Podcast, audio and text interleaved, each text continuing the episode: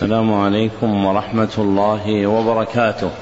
الحمد لله الذي جعل الدين مراتب ودرجات وصير للعلم به أصولا ومهمات. وأشهد أن لا إله إلا الله حقا وأشهد أن محمدا عبده ورسوله صدقا. اللهم صل على محمد وعلى آل محمد كما صليت على إبراهيم وعلى آل إبراهيم إنك حميد مجيد اللهم بارك على محمد وعلى آل محمد كما باركت على إبراهيم وعلى آل إبراهيم إنك حميد مجيد. أما بعد فحدثني جماعة من الشيوخ وهو أول حديث سمعته منهم بإسناد كل إلى سفيان بن عيينة عن عمرو بن دينار عن أبي قابوس مولى عبد الله بن عمرو عن عبد الله بن عمرو بن العاص رضي الله عنهما أنه قال قال رسول الله صلى الله عليه وسلم الراحمون يرحمهم الرحمن ارحموا من في الأرض يرحمكم من في السماء. ومن آكد الرحمة رحمة المعلمين بالمتعلمين في تلقينهم أحكام الدين وترقيتهم في منازل اليقين. ومن طرائق رحمتهم إيقافهم على مهمات العلم بإقراء أصول المتون وتبيين مقاصدها الكلية ومعانيها الإجمالية يستفتح بذلك المبتدئون تلقيهم ويجد فيه المتوسطون ما يذكرهم ويطلع منه المنتهون إلى تحقيق مسائل العلم. وهذا المجلس الثالث في شرح الكتاب الثامن من برنامج مهمات العلم في سنته العاشرة أربعين وأربعمائة وألف. وهو كتاب الأربعين في مباني الإسلام وقواعد الأحكام المعروف شهرة بالأربعين النووية للحافظ يحيى بن شرف النووي رحمه الله المتوفى سنة ست وسبعين وستمائة. وقد انتهى بنا البيان إلى قوله رحمه الله الحديث السابع والثلاثون. نعم. بسم الله الرحمن الرحيم. الحمد لله حمدا كما ينبغي لجلال وجهه وعظيم سلطانه. اللهم واجعل أزكى صلواتك وتسليماتك على سيدنا رسول الله. واجزه عنا أفضل ما جزيت به نبيا عن أمته ورسولا عن ملته. وبأسانيدكم حفظكم الله تعالى للعلامة النووي أنه قال في كتاب الأربعين في مباني الإسلام وقواعد الأحكام الحديث السابع والثلاثون عن ابن عباس رضي الله عنهما عن رسول الله صلى الله عليه وسلم فيما يرويه عن ربه تبارك وتعالى أنه قال إن الله كتب الحسنات والسيئات ثم بين ذلك فمن هم بحسنة فلم يعملها كتبها الله عنده حسنة كاملة وإن هم بها فعملها كتبها الله عنده عشر حسنات إلى سبعمائة ضعف إلى أضعاف كثيرة. وإن هم بسيئة فلم يعملها كتبها الله عنده حسنة كاملة. وإن هم بها فعملها كتبها الله سيئة واحدة. رواه البخاري ومسلم في صحيحيهما بهذه الحروف. فانظر يا أخي وفقنا الله وإياك إلى عظيم لطف الله تعالى وتأمل هذه الألفاظ. وقوله عنده إشارة إلى الاعتناء بها وقوله كاملة للتأكيد. التأكيد وشدة الاعتناء بها وقال في السيئة التي هم بها ثم تركها كتبها الله عنده حسنة كاملة فأكدها بكاملة وإن عملها كتبها الله سيئة واحدة فأكد تقليلها بواحدة ولم يؤكدها بكاملة. فلله الحمد والمنة سبحانه لا نحصي ثناء عليه وبالله التوفيق. هذا هو الحديث السابع والثلاثون من الأربعين النووية وهو حديث متفق عليه رواه البخاري ومسلم. وقوله صلى الله عليه وسلم فيما يرويه عن ربه تبارك وتعالى إن الله كتب الحسنات والسيئات أي قدرها على العباد. أي قدرها على العباد. فالكتابة قدرية. فالكتابة قدرية لأن السيئات لم تكتب شرعا لأن السيئات لم تكتب شرعا فلم يطلب العباد بها فلم يطالب العباد بها. والكتابة القدرية للحسنات والسيئات تشمل أمرين. والكتابة القدرية للحسنات والسيئات تشمل أمرين. أحدهما كتابة عمل الخلق لهما. كتابة عمل الخلق لهما. بأن الله قدر على كل أحد ما يعمله من الحسنات والسيئات.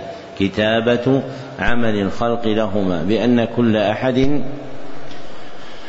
كتب الله عليه وقدر ما يعمله من الحسنات والسيئات والآخر كتابة ثوابهما إذا عمل بهما كتابة ثوابهما إذا عمل بهما وكلاهما حق وكلاهما حق فإن الله كتب قدرا على العباد ما يعملون وكتب ثواب تلك الأعمال. والمراد منهما في الحديث هو الثاني وهو كتابة الثواب فسياق الحديث يدل على إرادة ذلك. والحسنة اسم لكل ما وعد عليه بالثواب الحسن. والحسنة اسم لكل ما وعد عليه بالثواب الحسن. وهو كل ما أمر به وهو كل ما أمر به فيندرج في الحسنات الفرائض والنوافل فيندرج في الحسنات الفرائض والنوافل. والسيئة اسم لكل ما نهي لكل ما توعد عليه بالثواب السيء. اسم لكل ما توعد عليه بالثواب والسيء بالثواب السيء. وهو كل ما نهي عنه نهي تحريم. وهو كل ما نهي عنه نهي نهي تحريم. فتختص السيئة بالمحرم. فتختص السيئة بالمحرم. وأما المكروهات والمباحات فليستا من الحسنات والسيئات وأما المكروهات والمباحات فليستا من الحسنات والسيئات. بالنظر إلى ذواتهما. بالنظر إلى ذواتهما. وقد يكون شيء منهما حسنة أو سيئة باعتبار معنى يقترن به، وقد يكون شيء منهما حسنة أو سيئة باعتبار معنى يقترن به. والعبد بين الحسنة والسيئة لا يخلو من أربع أحوال، والعبد بين الحسنة والسيئة لا يخلو من أربع أحوال. الحال الأولى أن يهم بالحسنة ولا يعمل بها، أن يهم بالحسنة ولا يعمل بها. فيكتبها الله عنده حسنة كاملة. فيكتبها الله عنده حسنة كاملة. والمراد بالهم هنا هم الخطرات. هم الخطرات. أي مجرد جريانها في القلب. أي مجرد جريانها في القلب. فإذا وقع في القلب إرادة عمل حسنة على وجه خطورها فيه ومرورها به ولم يعملها فإن الله سبحانه وتعالى يكتبها له حسنة كاملة. والحال الثانية أن يهم بالحسنة ثم يعمل بها أن يهم بالحسنة ثم يعمل بها. فيكتبها الله له عشر حسنات فيكتبها الله له عشر حسنات ويضاعفها فوق ذلك إلى سبعين ضعفا إلى سبعمائة ضعف إلى أضعاف كثيرة ويضاعفها الله بعد ذلك إلى سبعين ضعفا أو إلى سبعمائة ضعف أو إلى أضعاف كثيرة. والتضعيف مناط بحسن إسلام فاعل الحسنة.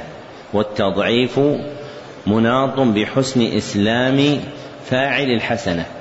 فكل عامل حسنة له عشر حسنات. فكل عامل حسنة له عشر حسنات. أما التضعيف فوقها فالناس متفاوتون فيه باعتبار حسن إسلام أحدهم في عمل. فالناس وأما ما فوق ذلك فالناس متفاوتون فيه باعتبار حسن إسلام أحدهم في عمل. وتقدم أن حسن إسلام العبد المراد به عبادته الله على مرتبة الإحسان. وتقدم أن حسن إسلام العبد عبادته الله على مقام الإحسان. والفرق بين الحال الأولى والحال الثانية أن الحالة الأولى لا تضعيف فيها فهي حسنة واحدة. وأما الحال الثانية فتضعف وأقل التضعيف عشر. وأما الحال الثانية فتضعف وأقل التضعيف عشر. وموجب التفريق بينهما أن الحالة الأولى هم فقط. وموجب التفريق بينهما أن الحالة الأولى هم فقط. أما الحالة الثانية فهم وعمل. والحال الثالثة أن يهم بالسيئة ويعمل بها. أن يهم بالسيئة ويعمل بها. فتكتب سيئة واحدة. فتكتب سيئة واحدة دون مضاعفة. دون مضاعفة. والتضعيف المنفي المتعلق بالسيئات هو تضعيف الكم. هو تضعيف الكم أي العدد. أما تضعيف الكيف وهو ثقل السيئة فيختلف باختلاف الزمان والمكان والحال. وأما تضعيف الكيف وهو ثقل السيئة فيختلف باختلاف الزمان والمكان والحال. فقد تكون السيئة الواحدة أعظم فقد تكون السيئة الواحدة أعظم من مثلها في موضع آخر. بالنظر إلى زمان أو مكان أو فاعل. فالنظرة الحرام في البلد الحرام أعظم من النظرة الحرام في غير البلد الحرام. فالنظرة الحرام في البلد الحرام أعظم من النظرة الحرام في غير البلد الحرام. وكلاهما يكتبان سيئة واحدة. وكلاهما يكتبان سيئة واحدة. فيشتركان في الكم ويفترقان في الكيف أي في القدر. فيشتركان في الكم أي العدد. ويفترقان في الكيف أي القدر. والحال الرابعة أن يهم بالسيئة ثم لا يعمل بها. أن يهم بالسيئة ثم لا يعمل بها. وترك العمل بالسيئة يكون لأحد أمرين. وترك العمل بالسيئة يكون لأحد أمرين. أولهما أن يكون الترك لسبب دعا إليه. أن يكون الترك لسبب دعا إليه. وثانيهما أن يكون الترك لغير سبب. أن يكون الترك لغير سبب. بل فترت عزيمته وضعفت رغبته فيها. بل ضعفت عزيمته وفترت همته فيها. فالأول وهو ترك السيئة لسبب داع ثلاثة أقسام. فالأول وهو ترك السيئة لسبب داع ثلاثة أقسام. فالقسم الأول أن يكون السبب هو خشية الله. أن يكون السبب هو خشية الله. فيترك عمل السيئة خشية لله. فيترك عمل السيئة خشية لله فتكتب له حسنة فتكتب له حسنة.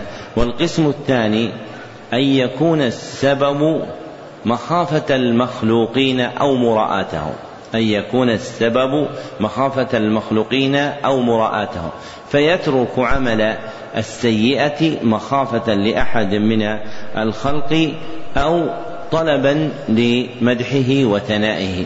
فتكتب سيئة واحدة. فتكتب سيئة واحدة. وهي سيئة مخافة الخلق وعدم خوف الله سبحانه وتعالى أو سيئة طلب مدحهم والرياء بعمله. والقسم الثالث أن يكون السبب عدم القدرة على السيئة. أن يكون السبب عدم القدرة على السيئة. مع الاشتغال بتحصيل أسبابها مع الاشتغال بتحصيل أسبابها. فهذا تكتب عليه سيئة كمن عمل. فهذا تكتب عليه سيئة كمن عمل كمن دخل بيتا لأجل سرقته. فوجد الأبواب مغلقة وحاول فتحها فامتنعت ثم خرج ولم يسرق شيئا. فإنه تكتب عليه سيئة فإنه تكتب عليه سيئة. وأما ترك السيئة لغير سبب فهو قسمان. وأما ترك السيئة لغير سبب فهو قسمان. القسم الأول أن يكون الهم بالسيئة هم خطرات. أن يكون الهم بالسيئة هم خطرات. فتخطر السيئة في نفسه. فتخطر السيئة في نفسه. ثم لا تستقر وتخرج منها. ثم لا تستقر ثم لا تستقر وتخرج منها. فتكتب له حسنة. فتكتب له حسنة. وهو المذكور في الحديث. وهو وهو المذكور في الحديث. وموجب كتابة الحسنة نفوره من السيئة لما خطرت في نفسه. وموجب كتابة الحسنة نفوره من السيئة لما خطرت في نفسه. فلم يأذن لها أن تستقر وانصرف عنها فتكتب له حسنة. والقسم الثاني أن يكون الهم بالسيئة هم عزم. أن يكون الهم بالسيئة هم عزم. وهو الهم المشتمل على الإرادة الجازمة. وهو الهم المشتمل على الإرادة الجازمة المقترنة بالتمكن من الفعل. المقترنة من التمكن من الفعل. فهذا تكتب عليه سيئة. فهذا تكتب عليه سيئة كما كمن عمل. فإذا وجدت عنده الإرادة الجازمة ثم شغل عنها وفترت عزيمته فإنه يعاقب على تلك الإرادة الفاسدة التي وقعت في قلبه في أصح القولين ويترتب عليها أثرها وهو اختيار المصنف وابن تيمية الحفيد رحمهم الله. نعم. أحسن الله إليكم. قال رحمه الله الحديث الثامن والثلاثون.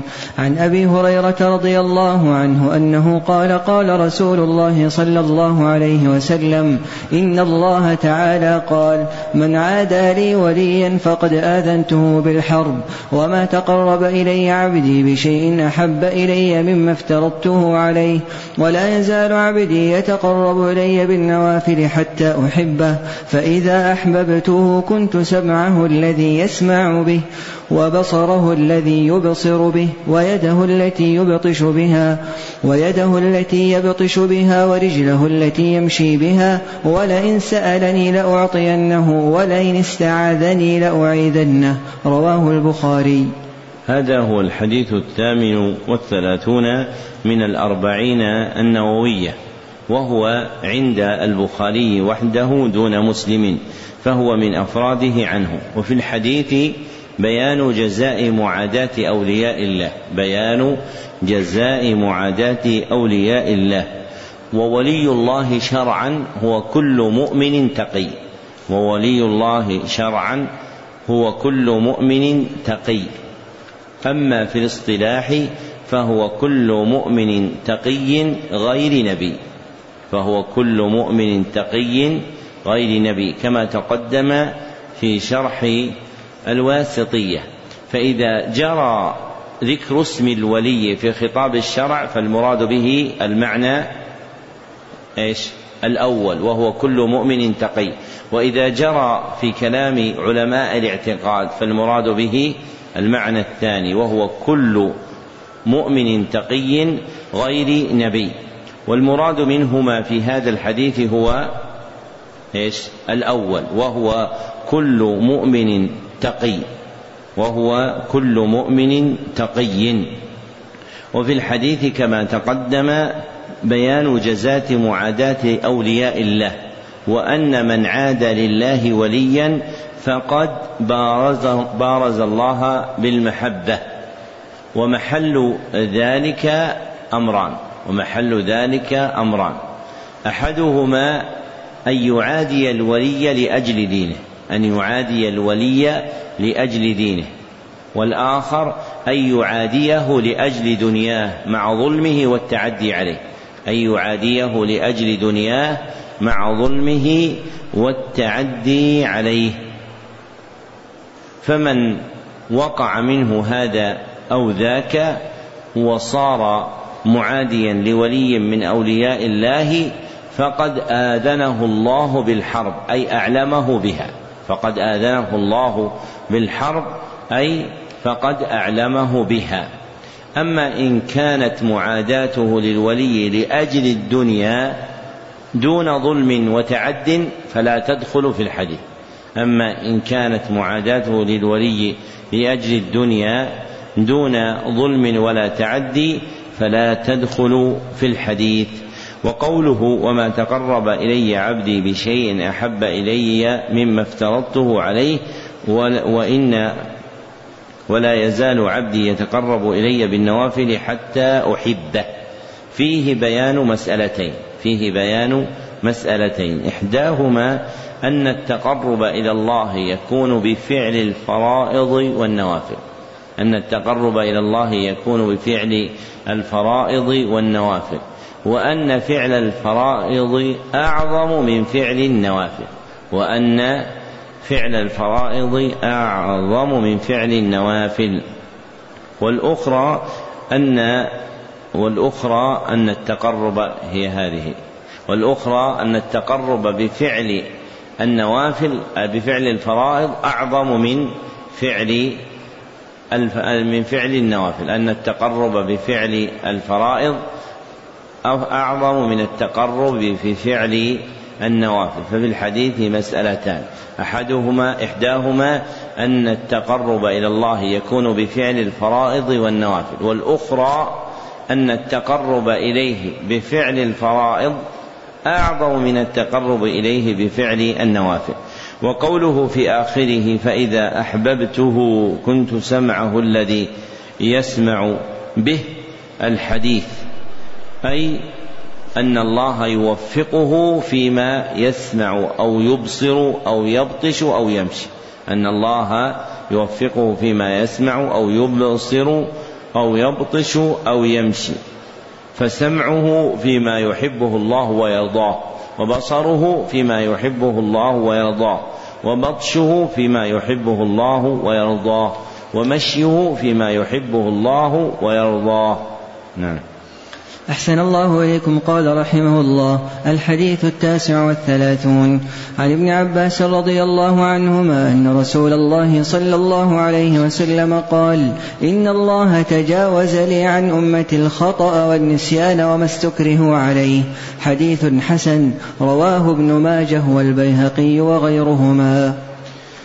هذا هو الحديث التاسع والثلاثون من الأربعين النووية وقد أخرجه ابن ماجه والبيهقي ولفظه إن الله وضع عن أمتي ولفظه إن الله وضع عن أمتي وإسناده ضعيف والرواية في هذا الباب فيها لين. ومن أهل العلم من يراه حسنا بمجموع طرقه. ومن أهل العلم من يراه حسنا بمجموع طرقه ومعناه صحيح بدلائل الشرع ومعناه صحيح بدلائل الشرع. وفي هذا الحديث بيان فضل الله على هذه الأمة بترك المؤاخذة في ثلاثة أمور. وفي هذا الحديث بيان فضل الله على هذه الأمة بترك المؤاخذة في ثلاثة أمور. أحدها الخطأ وهو وقوع الشيء على وجه لم يقصده فاعله. أحدها الخطأ وهو وقوع الشيء على وجه لم يقصده فاعله. وثانيها النسيان وهو ذهول القلب عن معلوم متقرر فيه. ذهول القلب عن معلوم متقرر فيه. وثالثها الإكراه وهو إرغام العبد على ما لا يريد وهو إرغام العبد على ما لا يريد.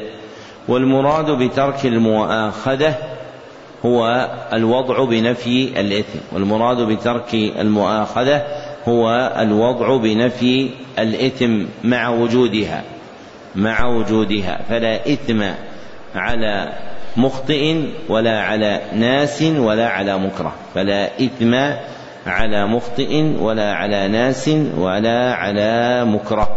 نعم. أحسن الله إليكم قال رحمه الله الحديث الأربعون. عن ابن عمر رضي الله عنهما أنه قال أخذ رسول الله صلى الله عليه وسلم بمنكبي فقال كن في الدنيا كأنك غريب أو عابر سبيل. وكان ابن عمر رضي الله عنهما يقول إذا أمسيت فلا تنتظر الصباح وإذا أصبحت فلا تنتظر المساء. وخذ من صحتك لمرضك ومن حياتك لموتك رواه البخاري. هذا هو الحديث الأربعون من الأربعين النووية وقد أخرجه البخاري وحده دون مسلم فهو من أفراده عنه. وفيه إرشاد النبي صلى الله عليه وسلم إلى الحال التي ينبغي أن يكون عليها العبد في الدنيا. وفيه إرشاد النبي صلى الله عليه وسلم إلى الحال التي ينبغي أن يكون عليها العبد في الدنيا بأن ينزل نفسه إحدى منزلتين. بأن ينزل نفسه إحدى منزلتين. الأولى منزلة الغريب منزلة الغريب وهو المقيم بغير بلده وهو المقيم بغير بلده. فقلبه متعلق بالرجوع إلى بلده فقلبه متعلق بالرجوع إلى بلده. والثانية منزلة عابر السبيل وهو المسافر الذي يدخل بلدا ثم يخرج منها في طريق سفره. وهو المسافر الذي يدخل بلدا ثم يخرج منها في طريق سفره فهو يتخذه مرحلة للسفر فقط فهو يتخذه مرحلة للسفر فقط وينتقل من بلد إلى بلد وينتقل من بلد إلى بلد. فمن أراد أن يصلح نفسه فلينزلها منزلة الغريب أو منزلة عابر السبيل. وكلاهما مشتملان على قلة التعلق بالدنيا. وكلاهما مشتملان على قلة التعلق بالدنيا لأنها دار انتقال وفناء لأنها دار انتقال وفناء وليست دار عمارة وبقاء وليست دار عمارة وبقاء.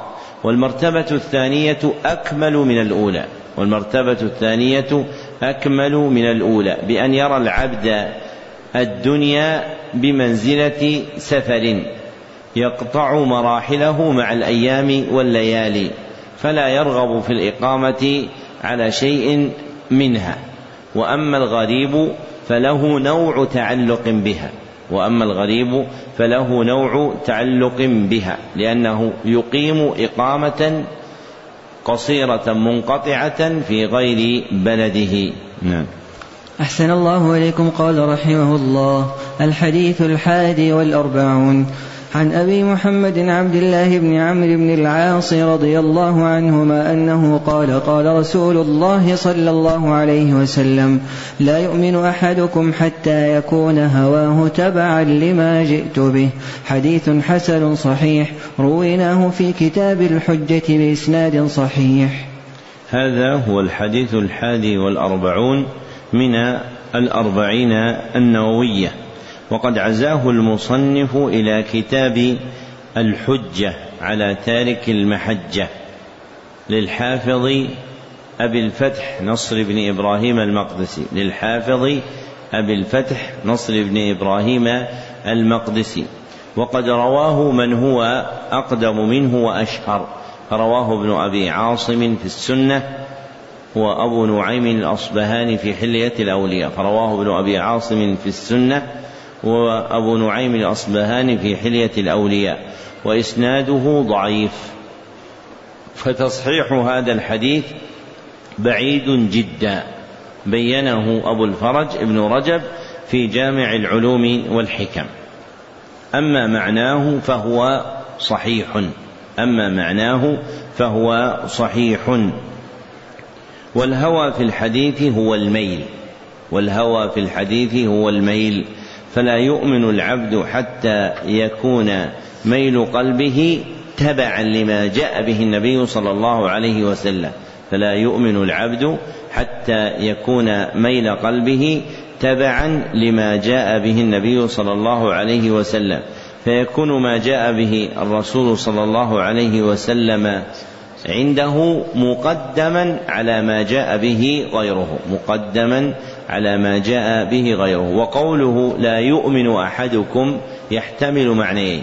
وقوله لا يؤمن أحدكم يحتمل معنيين. أحدهما نفي أصل الإيمان. نفي أصل الإيمان. وذلك إذا كان ما جاء به النبي صلى الله عليه وسلم مما لا يكون العبد مسلما إلا به. وذلك إذا كان ما جاء به النبي صلى الله عليه وسلم مما لا يكون العبد مسلما إلا به. والآخر نفي كمال الإيمان نفي كمال الإيمان. وذلك إذا كان ما جاء به النبي صلى الله عليه وسلم مما يكون العبد مسلما دونه. مما يكون العبد مسلما دونه. فإن شرائع الإسلام منها ما يرجع إلى أصله ومنها ما يرجع إلى كماله. فإن كان ما مال إليه هواه على خلاف ما جاء به النبي صلى الله عليه وسلم متعلقا بما لا يصح يصير العبد مسلما إلا به فهذا يخرج به من الإسلام. أما إن كان متعلقا بما يكون العبد مسلما بدونه فهذا يكون متعلقا بكمال الإيمان لا أصله. نعم. أحسن الله إليكم قال رحمه الله. الحديث الثاني والأربعون. عن أنس رضي الله عنه أنه قال سمعت رسول الله صلى الله عليه وسلم يقول قال الله تعالى يا ابن آدم إنك ما دعوتني ورجوتني غفرت لك على ما كان منك ولا أبالي. يا ابن آدم لو بلغت ذنوبك عنان السماء ثم استغفرتني غفرت لك. يا ابن آدم إنك لو أتيتني بقراب الأرض خطايا ثم لقيتني لا تشرك بي شيئا لأتيتك بقرابها مغفرة. رواه الترمذي وقال حديث حسن صحيح. هذا هو الحديث الثاني والأربعون من الأربعين النووية وقد رواه الترمذي كما عزاه إليه المصنف وإسناده حسن. ووقع في رواية الترمذي على ما كان فيك موضع على ما كان منك. وفي الحديث ذكر ثلاثة أسباب عظيمة من أسباب المغفرة. وفي الحديث ذكر ثلاثة أسباب عظيمة من أسباب المغفرة. أولها الدعاء المقترن بالرجاء. الدعاء المقترن بالرجاء. فيدعو العبد ربه مع رجائه. فيدعو العبد ربه مع رجائه فيكون الدعاء نافعا في حصول مقصوده. وقرن الدعاء بالرجاء للإعلام بأن الداعي مقبل على على على الله بقلبه. وقرن الدعاء بالرجاء للإعلام بأن الداعي مقبل على الله بقلبه فهو لا يدعو الله من قلب ساهل له فهو لا يدعو الله من قلب ساه له. وثانيها الاستغفار. وثانيها الاستغفار. وهو طلب المغفرة. وهو طلب المغفرة. وحقيقته قول العبد أستغفر الله مع التوبة إلى الله.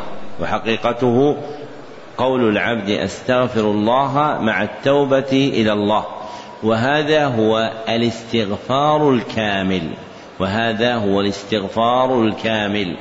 فإن استغفر دون إرادة التوبة فاستغفاره ناقص. فإن استغفر دون إرادة التوبة فاستغفاره ناقص. فالاستغفار له مرتبتان. إحداهما الاستغفار المقترن بإرادة التوبة. إحداهما الاستغفار المقترن بإرادة التوبة.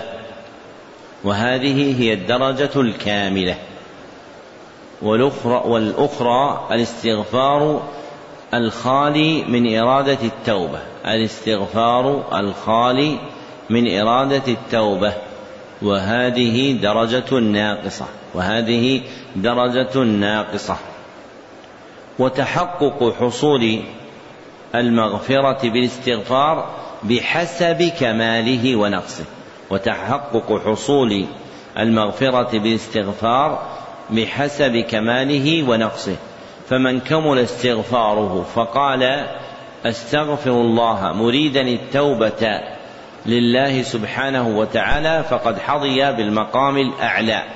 أما من يقول أستغفر الله ذكرا دون إرادة التوبة فهذه درجة ناقصة وله أجر سؤال الله سبحانه وتعالى المغفرة فهو ذكر مجرد دون إرادة التوبة والعزم عليها.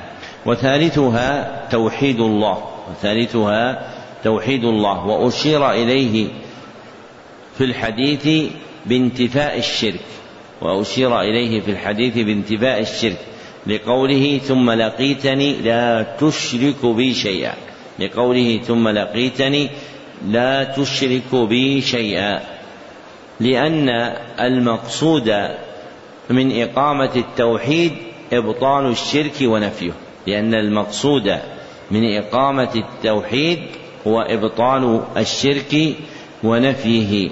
وأخر ذكره مع جلالة قدره لعظم أثره في محو الذنوب. وأخر ذكره مع جلالة قدره لعظم أثره في محو الذنوب. فأعظم هذه الأسباب في محو الذنوب هو توحيد الله سبحانه وتعالى. وختم المصنف رحمه الله كتابه بهذا الحديث للإعلام بأن المقصود من اتباعه صلى الله عليه وسلم والعمل بما جاء به هو حصول المغفرة من الله. وختم المصنف كتابه بهذا الحديث للإعلام بأن اتباع النبي صلى الله عليه وسلم والعمل بما جاء به هو حصول المغفرة من الله عز وجل. نعم. أحسن الله إليكم. قال رحمه الله خاتمة الكتاب. فهذا آخر ما قصدته من بيان الأحاديث التي جمعت قواعد الإسلام وتضمنت ما لا يحصى من أنواع العلوم في الأصول والفروع والآداب وسائر وجوه الأحكام. وها أنا أذكر بابا مختصرا جدا في ضبط خفي ألفاظها مرتبة. لئلا يغلط في شيء منها وليستغني بها حافظها عن مراجعة غيره في ضبطها. ثم أشرع في شرحها إن شاء الله تعالى في كتاب مستقل. وأرجو من فضل الله تعالى أن يوفقني فيه لبيان مهمات من اللطائف وجمل من الفوائد والمعارف. لا يستغني مسلم عن معرفة مثلها ويظهر لمطالعها جزالة هذه الأحاديث. وعظم فضلها وما اشتملت عليه من النفائس التي ذكرتها والمهمات التي وصفتها. ويعلم بها الحكمة في اختيار هذه الأحاديث الأربعين وأنها حقيقة بذلك عند الناظرين. وإنما أفردتها عن هذا الجزء ليسهل حفظ الجزء بانفراده. ثم من أراد ضم الشرح إليه فليفعل. ولله عليه المنة بذلك إذ يقف على نفائس اللطائف. المستنبطة من كلام من قال الله في حقه. وما ينطق عن الهوى إن هو إلا وحي يوحى. ولله الحمد أولا وآخرا وباطنا وظاهرا. لما فرغ المصنف رحمه الله من سرد الأحاديث الجامعة مباني الإسلام وقواعد وقواعد الأحكام ختمها بباب في ضبط خفي ألفاظها والحامل له على إتباعها الباب المذكور أمران والحامل له يعني الباعث له على ختم على إتباعها بالباب المذكور أمران أحدهما منع الغلط في قراءتها منع الغلط في قراءتها كما قال لئلا يغلط في شيء منها لئلا يغلط في شيء منها. والآخر إغناء حافظ تلك الضبوط عن غيره إغناء حافظ تلك الضبوط عن غيره في تحقيق ألفاظها كما قال ويستغني بها حافظها عن مراجعة غيره في ضبط ألفاظها. ثم وعد أن يشرح الأحاديث التي انتخبها في كتاب مستقل واخترمته المنية ولم يكتب له أن يشرح هذا الكتاب. ذكره تلميذه ابن العطار وكان تلاميذه هم أول من شرح كتابه. وأما الشرح الرائج بين الناس منسوبا إلى النووي فلا تصح نسبته له. نعم. أحسن الله إليكم. قال رحمه الله باب الإشارات إلى ضبط الألفاظ المشكلات. هذا الباب وإن ترجمته بالمشكلات فقد ينبه فيه على ألفاظ من الواضحات. قوله في الخطبة نضر الله امرأ روي بتشديد الضاد وتخفيفها والتشديد أكثر ومعناه حسنه وجمله. الحديث الأول قوله أمير المؤمنين عمر بن الخطاب رضي الله عنه وأول من سمي أمير المؤمنين. قوله صلى الله عليه وسلم إنما الأعمال بالنيات النيات المراد لا تحسب الأعمال الشرعية إلا بنية. قوله صلى الله عليه وسلم فهجرته إلى الله ورسوله معناه مقبولة. الحديث الثاني قوله لا يرى عليه أثر السفر وبضم الياء يرى. قوله تؤمن بالقدر خيره وشره معناه تعتقد أن الله قدر الخير والشر قبل خلق الخلق وأن جميع الكائنات بقضاء الله تعالى وقدره وهو مريد لها. هذا الذي ذكره المصنف هو بعض حقيقة القدر. فحقيقة القدر كما تقدم علم الله بالوقائع وكتابته لها. علم الله بالوقائع وكتابته لها. وخلقه ومشيئته إياها. وخلقه ومشيئته إياها. فاقتصر المصنف على بعض حقيقة القدر فيما ذكر. نعم. قوله فأخبرني عن أمارتها هو بفتح الهمزة أي علامتها ويقال أمار بلا هاء اللغتان لكن الرواية بالهاء. قوله تلد الأمة ربتها أي سيدتها ومعناه أن تكثر السراري ومعناه أن تكثر السراري حتى تلد الأمة السرية بنتا لسيدها. وبنت السيد في معنى السيد وقيل يكثر بيع السرار حتى تشتري المرأة أمها وتستعبدها جاهلة بأنها أمها. وقيل غير ذلك وقد أوضحته في شرح صحيح مسلم بدلائله وجميع طرقه.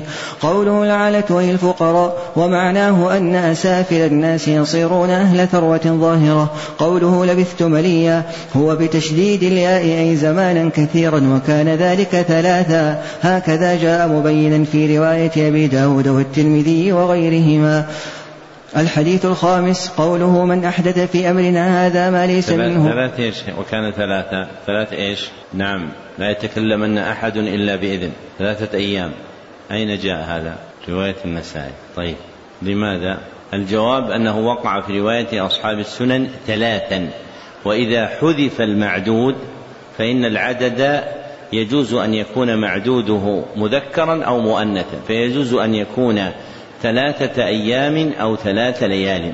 ووقع التصريح بهما في بعض الروايات إلا أنها لا تصح. نعم. أحسن الله إليكم. قال رحمه الله الحديث الخامس قوله من أحدث في أمرنا هذا ما ليس منه فهو رد أي مردود كالخلق بمعنى المخلوق. الحديث السادس قوله فقد استبرأ لدينه وعرضه أي صال دينه وحمى عرضه من وقوع الناس فيه. قوله يوشك هو بضم الياء وكسر السين أي يسرع ويقرب. قوله حمى الله محارمه معناه الذي حماه الله تعالى ومنع دخوله هو الأشياء التي التي حرمها الحديث السابع. قوله عن أبي رقية وبضم الراء وفتح القاف وتشديد الياء. قوله الداري منسوب إلى جد له اسمه الدار. وقيل إلى موضع يقال له داري ويقال فيه أيضا الديري نسبة إلى دير كان يتعبد فيه. وقد بسطت القول في إيضاحه في أوائل شرح صحيح مسلم. قوله رحمه الله وقيل إلى موضع يقال له دارين. هذا غلط فاحش. فإنه لا ينسب إلى تلك البلدة. فإنه لا ينسب إلى تلك البلدة. ذكره. ذكره المظفر الأبي وردي الأديب فيما نقله عنه ابن طاهر في كتاب الأنساب المتفقة. نعم. أحسن الله إليكم قال رحمه الله الحديث التاسع قوله واختلافهم وبضم الفاء لا بكسرها. الحديث العاشر قوله غذي بالحرام وبضم الغين وكسر الذال المعجمة المخففة. الحديث الحادي عشر قوله دع ما يريبك إلى ما لا يريبك الفتح الياء وضمها لغتان والفتح أفصح وأشهر. ومعناه اترك ما شككت فيه وعدل إلى ما لا تشك فيه. الحديث الثاني عشر قوله يعنيه بفتح أوله الحديث الرابع عشر. قوله الثيب الزاني معناه المحصن إذا زنى وللإحصان شروط معروفة في كتب الفقه. الحديث الخامس عشر. قوله أو ليصمت بضم الميم. الحديث السابع عشر. رحمه الله بضم الميم وسمع كسرها أيضا وهو القياس فيصح أو ليصمت أو ليصمت. نعم. أحسن الله إليكم. قال رحمه الله الحديث السابع عشر قوله القتلة والذبحة بكسر أولهما قوله وليحد هو بضم الياء وكسر الحاء وتشديد الدال ويقال أحد السكين وحدها واستحدها بمعنى. الحديث الثامن عشر جندب بضم الجيم وبضم الدال وفتحها قوله وجنادة بضم الجيم. الحديث التاسع عشر قوله تجاهك بضم التاء وفتح الهاء أي أمامك كما في الرواية الأخرى. قوله تعرف إلى الله في الرخاء أي تحبب إليه بلزوم طاعته واجتناب مخالفته. الحديث العشرون. قوله إذا لم تستحي فاصنع ما شئت. معناه إذا أردت فعل شيء فإن كان مما لا تستحي من الله ومن الناس في فعله ففعله وإلا فلا.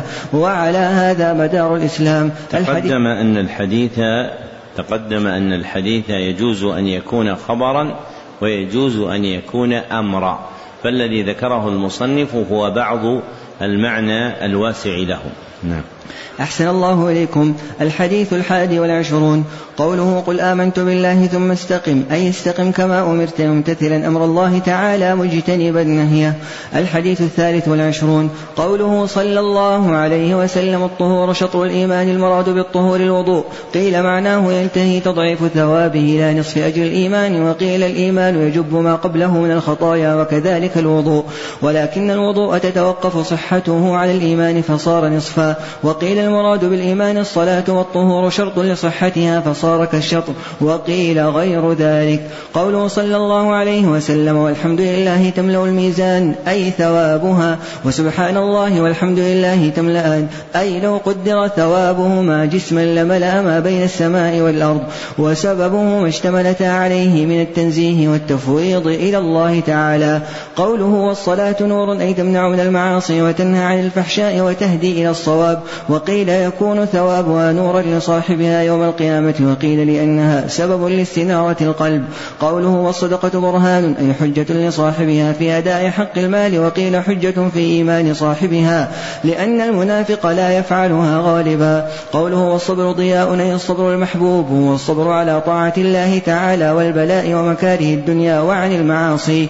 ومعناه لا يزال صاحبه مستضيئا مستمرا على الصواب. قوله كل الناس يغدو فبائع نفسه معناه كل إنسان يسعى بنفسه فمنهم من يبيعها لله تعالى بطاعته فيعتقها من العذاب ومنهم من يبيعها للشيطان والهوى باتباعهما. قوله فيوبقها أن يهلكها وقد بسطت شرح هذا الحديث في أول شرح صحيح مسلم فمن أراد زيادة فليراجعه وبالله التوفيق. الحديث الرابع والعشرون. قوله تعالى حرمت الظلم على نفسي أي تقدست عنه فالظلم مستحيل في حق الله تعالى لأنه مجاوزة الحد أو التصرف في غير ملك وهما جميعا محال في حق الله تعالى. هذا الذي ذكره المصنف من حقيقة الظلم متعقب بما يطول بسطه. وخلاصة النزاع في هذه المسألة الطويلة الذيل أن الظلم هو وضع الشيء في غير موضعه. أن الظلم هو وضع الشيء في غير موضعه. وقد بسط البيان في تصحيح هذا القول وتزييف غيره ابن تيمية الحفيد في رسالة مفردة في شرح حديث أبي ذر الغفاري فإن حقيقة الظلم معترك أنظار وأحسن الأقوال فيها وأقربها ما ذهب إليه ابن تيمية في تلك الرسالة من أن الظلم هو وضع الشيء في غير موضعه. أحسن الله إليكم قوله تعالى فلا تظالموا وبفتح التاء أي لا, أي لا تتظالموا. قوله تعالى إلا كما ينقص المخيط وهو بكسر الميم وإسكان الخاء المعجمة وفتح الياء يعني الإبرة. ومعناه لا ينقص شيئا. الحديث الخامس والعشرون. قوله الدثور بضم الدال والثاء المثلثة الأموال واحدها دثر كفلس وفلوس. قوله وفي بضع أحدكم هو بضم الباء وإسكان الضاد المعجمة وهو كناية عن الجماع إذا نوى به العبادة وهو قضاء حق الزوجة وطلب ولد صالح وإعفاف النفس وكفها عن المحارم. قوله رحمه الله وهو كناية عن الجماع ويقع أيضا كناية عن الفرج ويقع أيضا كناية عن الفرج. ذكره المصنف نفسه في شرح صحيح مسلم. نعم. أحسن الله إليكم قال رحمه الله. الحديث السادس والعشرون. قوله السلامة بضم السين وتخفيف اللام وفتح الميم وجمع سلاميات بفتح الميم. وجمع سلام سلاميات بفتح الميم وهي المفاصل والأعضاء وهي ثلاثمائة وستون مفصلا ثبت ذلك في صحيح مسلم عن رسول الله صلى الله عليه وسلم. الحديث السابع والعشرون. قول النواس بفتح النون وتشديد الواو وسمعان بكسر السين المهملة وفتحها قوله حاك بفتح الحاء المهملة والكاف تردد.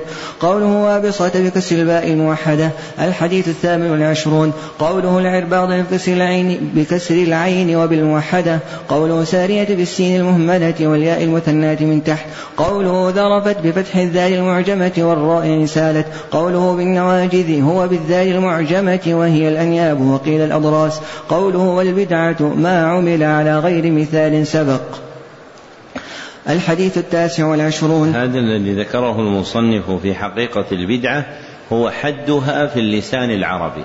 هو حدها في اللسان العربي أي معناها في كلام العرب أنها ما عمل على غير مثال سابق. والمراد في الأحاديث حدها الشرعي المتقدم في الحديث الخامس. نعم. أحسن الله إليكم قال رحمه الله. الحديث التاسع والعشرون. قوله وذروة السنام بكسر الذال وضمها أي أعلى. قوله ملاك الشيء بكسر الميم أي مقصوده. قوله ويكب هو بفتح الياء وضم الكاف. الحديث الثلاثون. قوله الخشني بضم الخاء وفتح الشين. المعجمتين وبالنون منسوبة إلى خشينة. قبيلة معروفة. قوله جرثوم بضم الجيم والثاء المثلثة وإسكان الراء بينهما وفي اسمه واسم أبيه. فيه اختلاف كثير. ما معنى جرثوم؟ أصل الشيء أصل الشيء. فالجراثيم أصول الأشياء. لذلك تجدون كتاب اسمه كتاب الجراثيم. هذا الجراثيم هذا كتاب في اللغة يعني أصول الكلمات. ومنه سميت هذه الآفات التي تحدث منها الأمراض جراثيم باعتبار كونها أصولها التي تبتدئ منها. نعم. أحسن الله إليكم قال رحمه الله قوله صلى الله عليه وسلم فلا تنتهكوها انتهاك الحرمة تناولها بما لا يحل. الحديث الثاني والثلاثون. قوله ولا ضرار وبكسر الضاد المعجمة. الحديث الرابع والثلاثون. قوله فإن لم يستطع فبقلبه معناه فلينكر بقلبه. قوله وذلك أضعف الإيمان أي أقله ثمرة. الحديث الخامس والثلاثون. قوله ولا يخذله بفتح الياء وإسكان الخاء وضم الذال المعجمة. قوله ولا يكذبه هو بفتح الياء وإسكان الكاف. قوله بحسب امرئ من الشر هو بإسكان السين المهملة أن يكفيه من الشر. الحديث الثامن والثلاثون.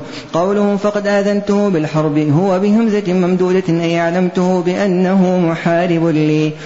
قوله قوله تعالى استعاذني ضبطوه بالنون وبالباء وكلاهما صحيح. الحديث قوله رحمه الله ضبطوه بالنون أي استعاذني. وبالباء أي استعاذ بي. نعم. أحسن الله إليكم قال رحمه الله. الحديث الأربعون. قوله كن في الدنيا كأنك غريب أو عابر سبيل. أي لا تركن إليها ولا تتخذها وطنا. ولا تحدث نفسك بطول البقاء فيها ولا بالاعتناء بها ولا تتعلق منها بما لا يتعلق به الغريب في غير وطنه. ولا تشغل فيها ولا تشتغل فيها بما لا يشتغل به الغريب الذي يريد الذهاب إلى أهله. الحديث الثاني والأربعون قوله عنان السماء بفتح العين قيل هو السحاب وقيل ما عن لك منها أي ظهر إذا رفعت رأسك قوله بقراب الأرض بضم القاف وكسرها لغتان روي بهما والضم أشهر معناه ما يقارب ملئها فصل.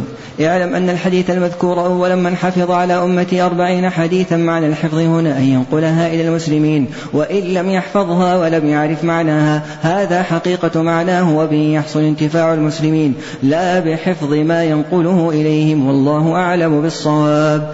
الحمد لله الذي هدانا لهذا وما كنا لنهتدي لولا أن هدانا الله. وصلاته وسلامه على سيدنا محمد وآله وصحبه وسلم وسلام على المرسلين والحمد لله رب العالمين. قال مؤلفه فرغت منه ليلة الخميس التاسع والعشرين من جماد الأولى سنة ثمان وستين وستمائة. وهذا آخر البيان على هذا الكتاب بما يناسب المقام. اكتبوا طبقة السماع. سمع علي جميع الأربعين النووية بقراءة غيره صاحبنا ويكتب اسمه تاما. فتم له ذلك في ثلاثة مجالس بالميعاد المثبت في محله من نسخته وأجزت له روايته عني إجازة خاصة من معين إلى معين في معين والحمد لله رب العالمين أو بإسناد المذكور في منح المكرمات لإجازة طلاب المهمات والحمد لله رب العالمين صحيح ذلك وكتبه صالح بن عبد الله بن حمد العصيمي ليلة الثلاثاء أو الأربعاء ليلة الأربعاء السادس والعشرين من شهر ربيع الآخر سنة أربعين وأربعمائة وألف في المسجد النبوي بمدينة الرسول صلى الله عليه وسلم. ننتقل فيما بقي من الوقت إلى قراءة أشياء في المجلد الثاني من صلة المهمات. أولها الخلاصة الحسناء في أذكار الصباح والمساء. الخلاصة الحسناء في أذكار الصباح والمساء. صفحة عبد العزيز. نعم. صفحة 1641 نعم. أحسن الله إليكم. قلتم حفظكم الله تعالى في كتابكم الخلاصة الحسنى في أذكار الصباح والمساء. بسم الله الرحمن الرحيم. أذكار الصباح وقتها من طلوع الفجر الثاني إلى طلوع الشمس. اللهم أنت ربي لا إله إلا أنت خلقتني وأنا عبدك وأنا على عهدك ووعدك ما استطعت. أعوذ بك من شر ما صنعت. أبوء لك بنعمتك علي وأبوء لك بذنبي فاغفر لي فإنه لا يغفر الذنوب إلا أنت مرة واحدة. وإذا كانت ذاكر امرأة فإنها تقول وأنا أمتك. نعم. يا حي يا قيوم برحمتك أستغيث. أصلح لي شأني كله ولا تكلني إلى نفسي طرفة عين مرة واحدة.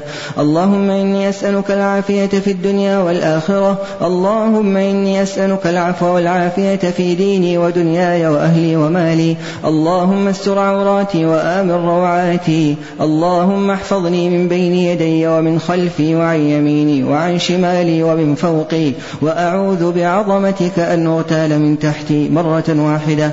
اللهم عالم الغيب والشهادة فاطر السماوات والأرض. رب كل شيء ومليكه أشهد أن لا إله إلا أنت. أعوذ بك من شر نفسي وشر الشيطان وشركه. مرة واحدة. قوله وشركه يجوز فيه وشركه ويجوز فيه وشركه. فالشرك معروف والشرك هو حبائل الشيطان ومكائده. نعم. رضيت بالله ربا وبالإسلام دينا وبمحمد صلى الله عليه وسلم نبيا ثلاث مرات. بسم الله الذي لا يضر مع اسمه شيء في الأرض ولا في السماء وهو السميع العليم. ثلاث مرات. لا إله إلا الله وحده لا شريك له له الملك وله الحمد وهو على كل شيء قدير. عشر مرات. سبحان الله وبحمده. مئة مرة. وتزيد ما شئت للإذن شرعا بالزيادة فيه.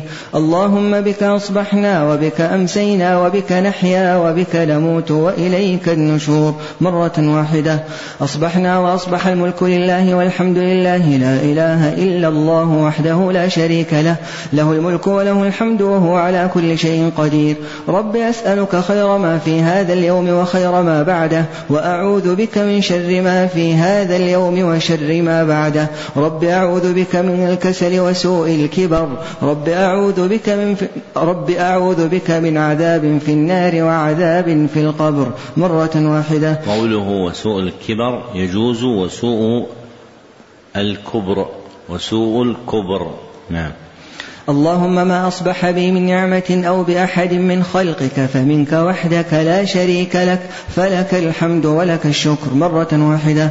أصبحنا على فطرة الإسلام وعلى كلمة الإخلاص وعلى دين نبينا محمد صلى الله عليه وسلم وعلى ملة أبينا إبراهيم حنيفا مسلما وما كان من المشركين مرة واحدة في الصباح فقط. اللهم إنا أصبحنا نشهدك ونشهد حملة عرشك وملائكتك وجميع خلقك أنك أنت الله لا إله إلا أنت وحدك لا شريك لك وأن محمدا عبدك ورسولك مرة أو مرتين أو ثلاثا أو أربعا في الصباح فقط. عذرا وسوء الكبر يقول وسوء الكبر الكبر الكبر لغة في الكبر. نعم. نعم. أذكار المساء ووقتها من غروب الشمس إلى غياب الشفق الأحمر وهو ابتداء وقت العشاء. اللهم أنت ربي لا إله إلا أنت خلقتني وأنا عبدك وأنا على عهدك وعدك ما استطعت.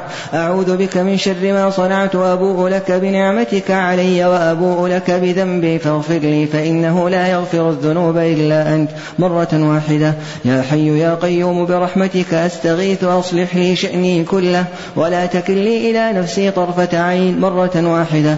اللهم إني أسألك العافية في الدنيا والآخرة. اللهم إني أسألك العفو والعافية في ديني ودنياي وأهلي ومالي. اللهم استر عوراتي وآمن روعاتي.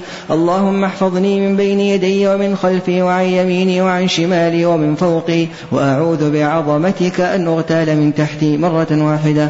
اللهم عالم الغيب والشهادة فاطر السماوات والأرض رب كل شيء ومليكه. أشهد أشهد أن لا إله إلا أنت. أعوذ بك من شر نفسي وشر الشيطان وشركه. مرة واحدة. رضيت بالله ربا وبالإسلام دينا وبمحمد صلى الله عليه وسلم نبيا. ثلاث مرات. بسم الله الذي لا يضر مع اسمه شيء في الأرض ولا في السماء وهو السميع العليم. ثلاث مرات. لا إله إلا الله وحده لا شريك له. له الملك وله الحمد. وهو على كل شيء قدير. عشر مرات. سبحان الله الله وبحمده مئة مرة وتزيد ما شئت للإذن شرعا بالزيادة فيه. اللهم بك أمسينا وبك أصبحنا وبك نحيا وبك نموت وإليك المصير مرة واحدة. أمسينا وأمسى الملك لله والحمد لله. لا إله إلا الله وحده لا شريك له. له الملك وله الحمد وهو على كل شيء قدير. رب أسألك خير ما في هذه الليلة وخير ما بعدها وأعوذ بك من شر ما في هذه الليلة وشر ما بعدها. رب أعوذ بك من الكسل وسوء الكبر. رب أعوذ بك من عذاب في النار وعذاب في القبر. مرة واحدة. اللهم ما أمسى بي من نعمة أو بأحد من خلقك. فمنك وحدك لا شريك لك فلك الحمد ولك الشكر. مرة واحدة. أعوذ بكلمات الله التامات من شر ما خلق. مرة واحدة في المساء فقط. تنبيه. لا يلزم ترتيبها كما ذكر وغايته الإعانة على حفظها. تنبيه آخر. من اعتادها فنسيها أو شغل عنها بلا تفريق. تفريط حتى خرج وقتها قالها بعده. وكتبه صالح بن عبد الله بن حمد العصيمي غفر الله له ولوالديه ولمشايخه وللمسلمين ضحوة الأحد تاسع عشر ذي الحجة سنة ثلاث وثلاثين بعد الأربعمائة والألف بمدينة الرياض حفظها الله دارا للإسلام والسنة. آمين. اكتبوا طبقة السماع. سمع علي جميع الخلاصة الحسناء بقراءة غيره. صاحبنا فلان بن فلان فتم له ذلك في مجلس واحد بالميعاد المثبت في محله من نسخته وأجزت له روايته عني إجازة خاصة من معين لمعين في معين. الحمد لله رب العالمين صحيح ذلك. واكتبوا تاريخ هذه الليلة وهذا آخر المجلس والحمد لله رب العالمين.